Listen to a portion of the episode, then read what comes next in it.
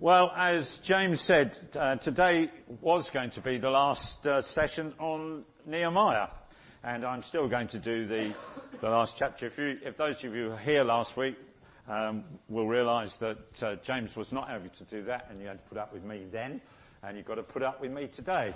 But here we go, Nehemiah chapter 13, and the question that we might ask is, does Nehemiah's account of what's going on end on a high? You know, is everything tied up and comes to an end, and, you know, you get sort of a satisfactory conclusion? And many people have read the book and studied the book and said, no. The end of the book is realistic, and we will find out why. And I've called today a work in progress. I think you're a work in progress, because I know I am.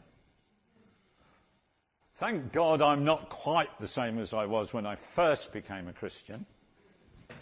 I mean, I think Heather would be very relieved about that. But I'm still a work in progress. And I guess you're a work in progress. What do I mean by that? Well, God has done great things for us. The Lord has done great things for each one of us. But there's still a long way to go. And that's true of the church. Together we're a work in progress. And we'll see this very fact from Nehemiah chapter 13. Okay. I'm not going to read the whole of the chapter. I think I'll read the first section to you, chapter 13, verse 1. And here we go. On that day, the book of Moses was read aloud in the hearing of the people, and there was found written that no Ammonite or Moabite should ever be admitted into the assembly of God, because they had not met the Israelites with food and water, but had hired Balaam to call a curse down on them. Our God, however, turned the curse into a blessing. When the people heard this law, they excluded from Israel all who were of foreign descent. Before this, Eliashib, the priest, had been put in charge of the storerooms of the house of our God. He was closely associated with Tobiah, and he had provided him with a large room formerly used to store the grain offerings and incense and temple articles, and also the tithes of grain, new wine and oil prescribed for the Levites, singers and gatekeepers, as well as the contributions for the priests. But while all this was going on, I was not in Jerusalem. For in the 32nd year of Artaxerxes of Babylon, I had returned to the king. Sometime later, I asked his permission and came back to Jerusalem. Here I learned about the evil thing Eliashib had done in providing Tobiah a room in the courts of the house of God. I was greatly displeased and threw all Tobiah's household goods out of the room.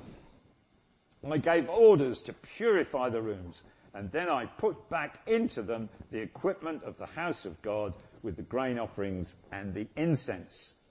I also learned that the portions assigned to the Levites had not been given to them, and that all the Levites and singers responsible for the service had gone back to their own fields.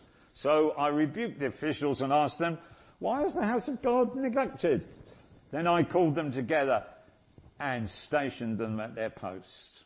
All Judah brought the tithes of grain, new wine and oil into the storerooms. I put Shalamiah, the priest, Zadok, the scribe, and a Levite named Pedaiah in charge of the storerooms, and made Hanan's son of Zakuul, the son of Mataniah, their assistant, because these men were considered trustworthy. They were made responsible for distributing the supplies to their brothers. Remember me for this, O my God, and do not blot out what I have so faithfully done for the house of my God and its services. A work in progress. You know, our friends in the Methodist Church have a beautiful service once a year, usually at the beginning of the year, called a covenant service. And too many years ago to call now, when I was still a Methodist, I remember going to a couple of these services. And really, it's quite beautiful. And it's set in the context of breaking of bread. And what they do is they, again, remember God's covenant with us as the people of God and commit again their side of the covenant. And this is what the people promise. I'm not, no longer mine, but yours. Put me to what you will. Rank me with whom you will. Put me to doing. Put me to suffering. Let me be employed for you, or laid aside for you, exalted for you, or brought low for you. Let me be full. Let me be empty. Let me have all things, let me have nothing. I freely and wholeheartedly yield all things to your pleasure and disposal. My, what a promise. What a promise.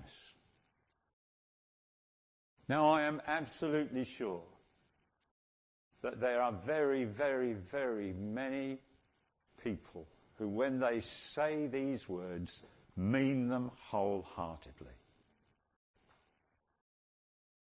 And at the time they think, yes, this is what I really want to do. And then, in honesty, maybe only a few days later, look back and think, I haven't done that. Not really. It's a bit like us, isn't it? When we sing, as we have done from time to time, all to Jesus, I surrender. All to him, I freely give. I surrender all. And we mean it. When we sing it, we mean it. And yet, if we're honest, when we look back, we think, I haven't done it. That's just the way it is. I surrender all, everything. We mean it. But let's be honest, it doesn't happen. Now look at this. When Toby was with us a couple of weeks ago, he preached from chapter 10. And this is what the people promised. This is the climax of the chapter. We will not neglect the house of our God. That's what they promised. Did they mean it? Of course they did. Was that their intention? Of course it was. They did mean it. But now look in chapter 13. What does Nehemiah say? Why is the house of our God neglected? So, from chapter 10 to chapter 13, look what's happened. All to Jesus, I surrender all. So, what has happened? What had happened? Well, a number of things. Nehemiah had gone back to the king, probably to Babylon, from the text. He'd gone back. His time as governor was over. He'd perhaps been recalled. He had to go back, report what happened. Nehemiah had gone, and of course he'd left other people in charge. Now, Tobiah, who you may remember, was one of those that were opposing the building of the wall. He'd been given a room in the temple by Eliashib the priest. Not to be confused with the high priest of the same name, by the way. But he'd been given a room by him. Well, actually, the story says that Eliashib and Tobiah, they were associated in some way. May even been sort of connected family. We're not sure. But been let into the temple room. At the same time, the tithes for the Levites, the singers, the gatekeepers and others had not been given, had not been collected, and therefore that is probably why a room in the temple had become vacant. And what was the result? The worship in the house of God had suffered. The Levites and the singers, in order to live, had gone to working in fields. Wow. Now that had been going on. We haven't read this, but another thing that had happened on the Sabbath, the market and the city were open for business. There was trading going on the Sabbath day. And finally, and we hadn't read this either, many mixed marriages had taken place, with the result that the children of those marriages, some of them, couldn't speak Hebrew. Oh, wow. So a lot had changed. There was a good intention at the end of chapter 10. But Nehemiah had gone, and by the time he came back to see how things were going, all this had happened. So the big question here is, had Nehemiah's reformation failed?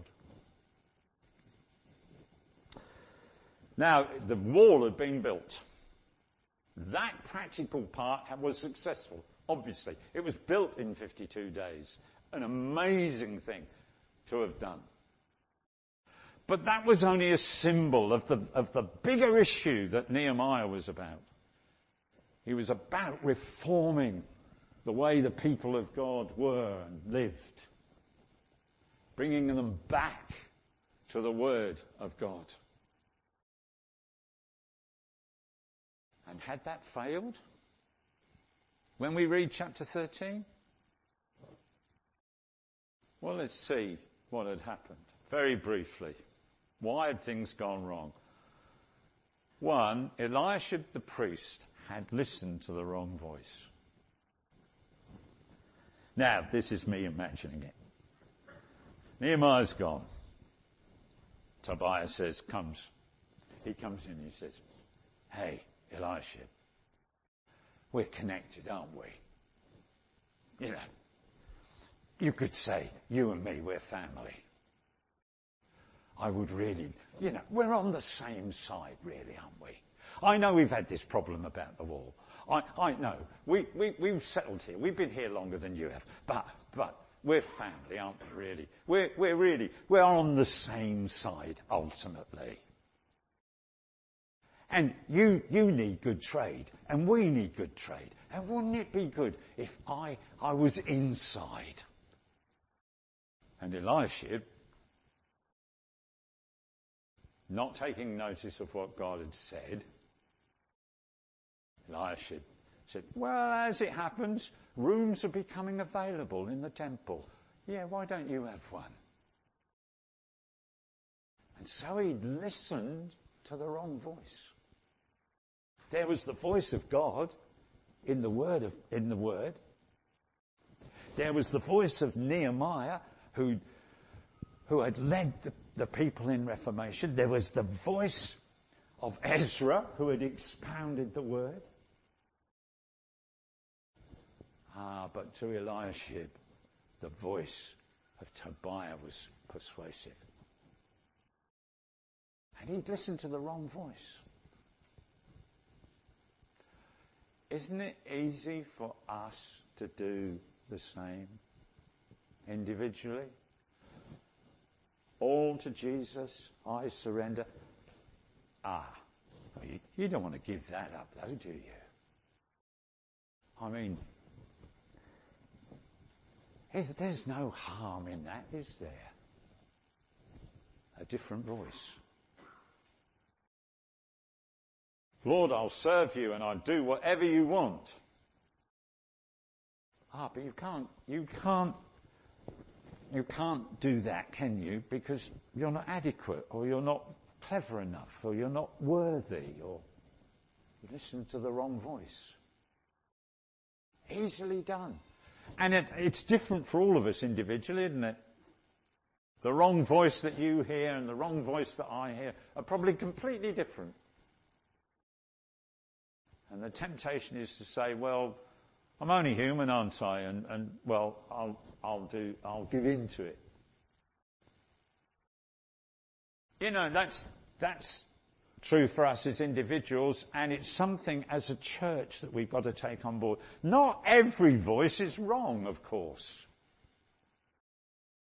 In the future, as a church, we might face competing, good-sounding voices. You should be involved in community. Yes, we should. You should be involved in evangelism. Yes, we should. You should be involved in work overseas. Yes, we should. You should be involved in getting this new place to meet. Yes, we should.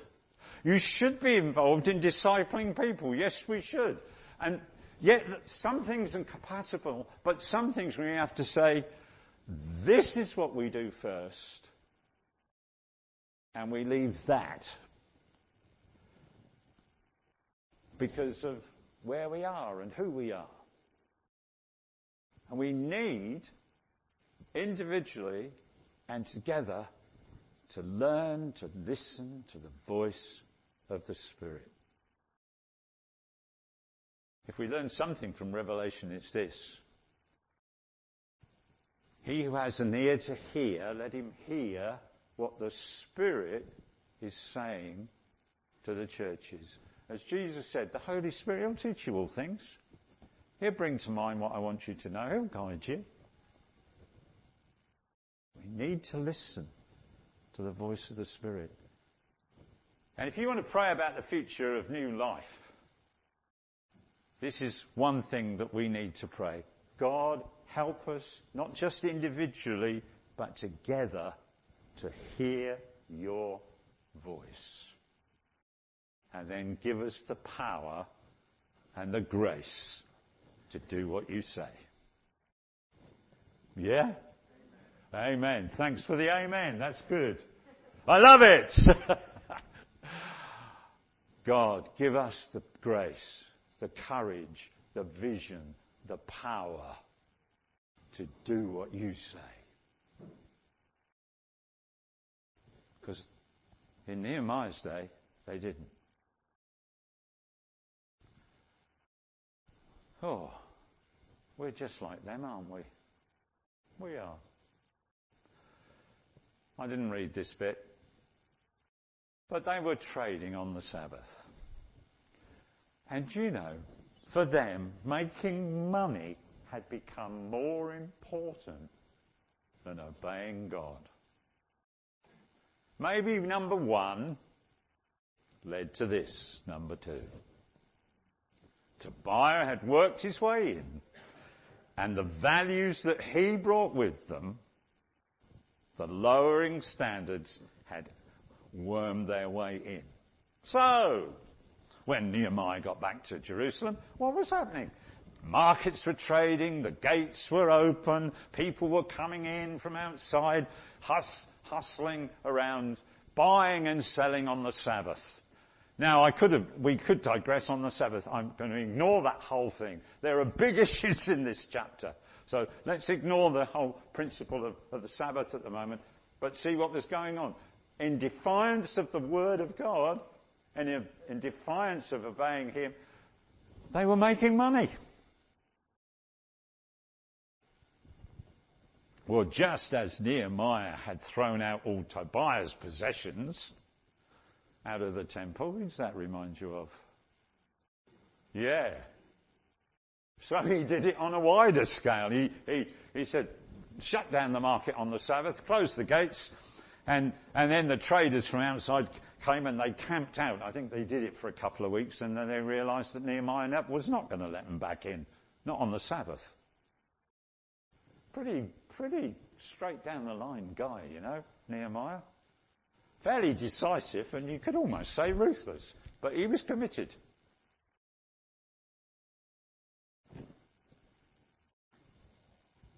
As Jesus said, you cannot serve God. Sorry, I can see some people can't see, actually. You can't serve God and money. And that's the principle here.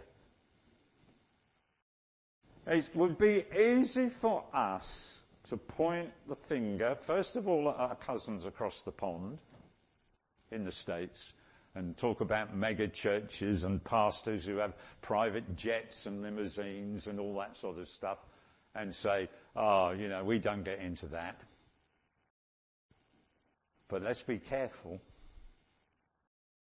Let's be careful, because it would also be easy for us to point the finger at the proverbial thermometer outside the church building, where people think that all the church is about is raising money. But let's be careful. Let's be careful. It's not just money, it's material things. I believe God is leading us about the Laura Ashley shop, but let's be careful.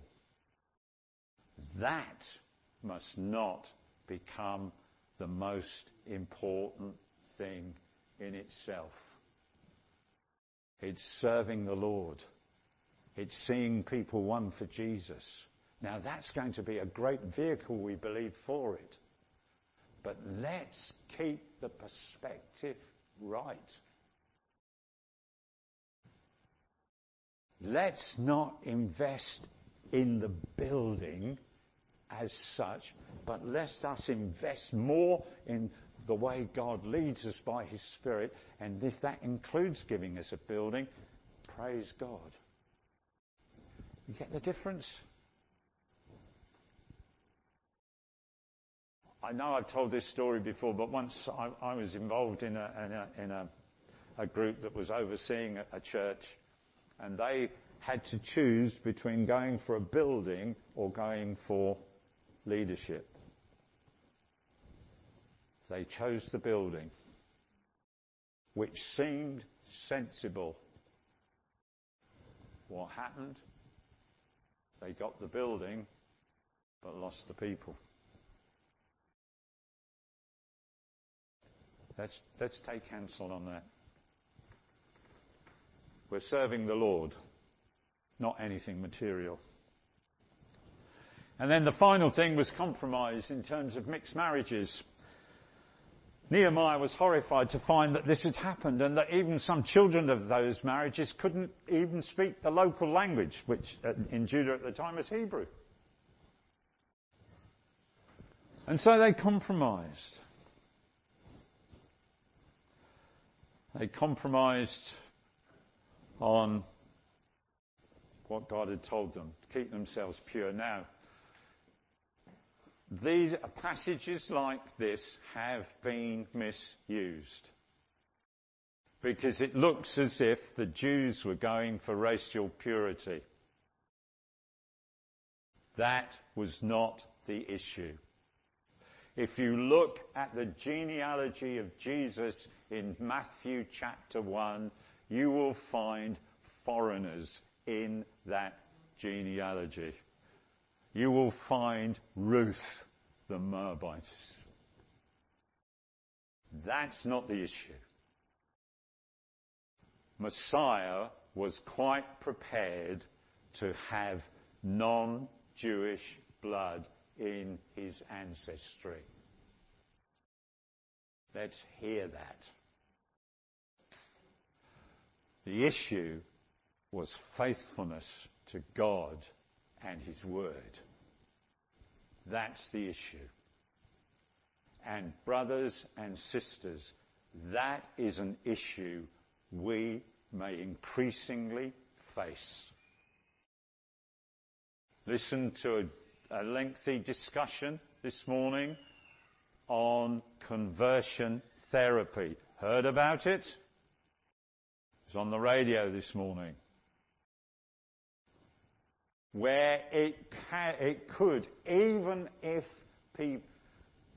Christians get a good influence on the government, it could still end up illegal for us to counsel and pray an under 18 teenager about their sexuality and gender. Now that could apply to people 17, 16, 15, 14, the sort of age 13 where young people struggle. And even if good legislation as such is passed, that could still be illegal for us. It could still be illegal for us to declare that this is what the Bible teaches. God created them, man, or God created humans in his own image. Male and female, he created them. Full stop. Now, folks, we need to approach all people, whoever they are, whatever their orientation, whatever their gender, whatever their problems, with love, grace, compassion, mercy, acceptance. But with that, we need to remain faithful to the Word of God. That's going to be a difficult but necessary balancing act, where we are clear about what we believe God says, but filled with compassion and grace and love for whoever approaches us. You didn't know these big issues were in chapter 13, did you? Neither did I, but they're there. God give us grace in all of this. We must not let the world squeeze us into its mould.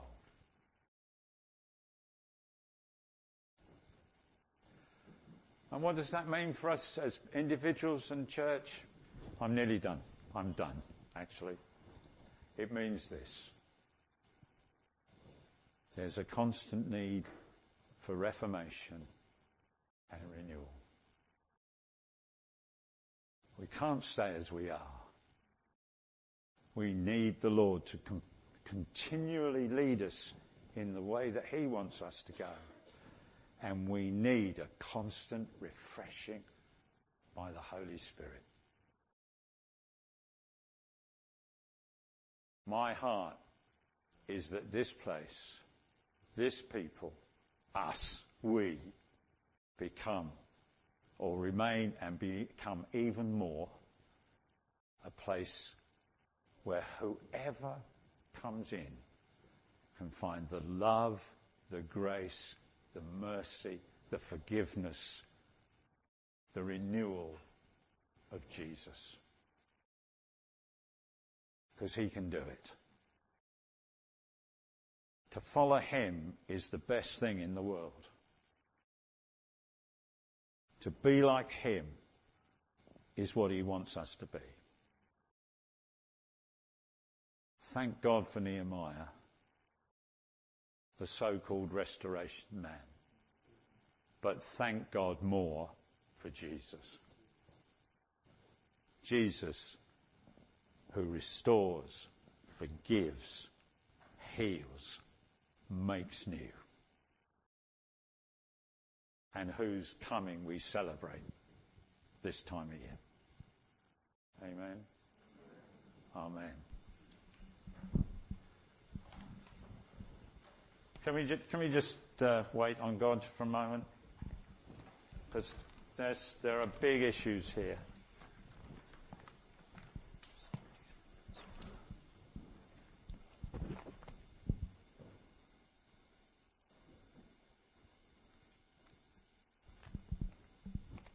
Lord, we need you. I need you.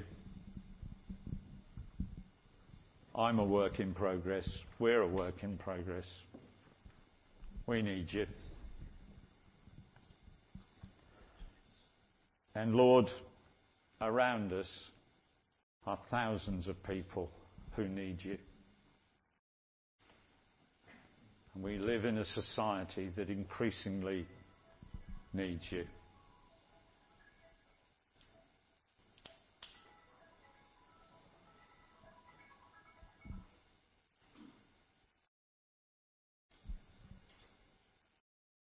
Lord, we come to you and pray that you will pour out your Spirit upon us.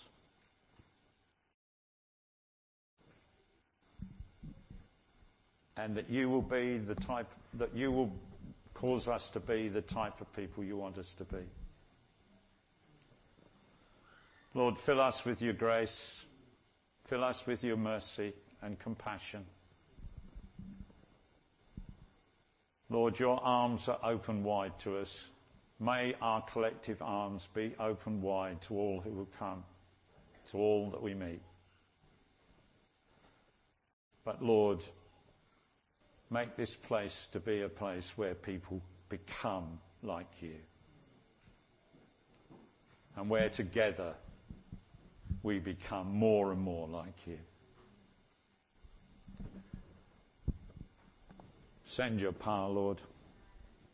We've sung it this morning. Send your power, Lord. O Lord our God, in your wrath remember mercy.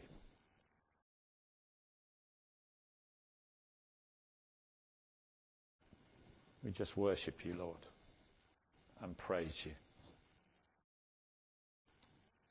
Amen.